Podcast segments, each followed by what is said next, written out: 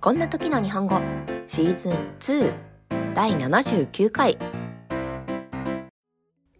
Hi there, I'm Megumi. Thanks for coming to listen my podcast. This podcast tells you simple Japanese conversation, the theme of a word on the spur of the moment. Please listen to it. 皆さん、こんにちは。めぐみです。このポッドキャストを聞きに来てくれてありがとうございます。このポッドキャストでは、とっさの一言を日本語で言おうをテーマにお送りしています。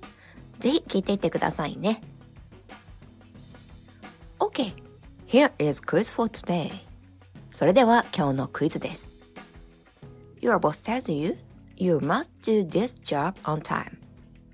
But you are not motivated to do it. Fill in the blanks to be correct as a monologue in such a situation. あなたはこの仕事を定時までにやってくださいと上司に言われましたが、やる気が出ません。そんな時の独り言として正しくなるよう空欄を埋めてください。ああ。なあ、やりたくない。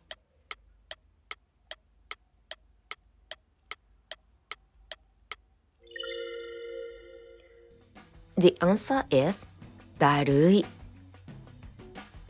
I have previously quizzed about being だるい when your body is not feeling well. However, だるい as in this case has a slightly different meanings. 以前、体の調子が良くない時にだるいというということはクイズにしました。ただ、今回のようなだるいは、それとは少し違う意味を持っています。This time, the word だるい means 面倒、嫌だ、がっくりした or くだらない。It's often used by young people in this scene.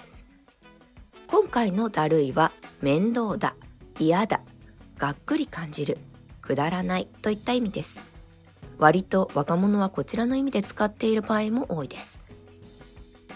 それでは今日はここまでです。また来週お会いしましょう。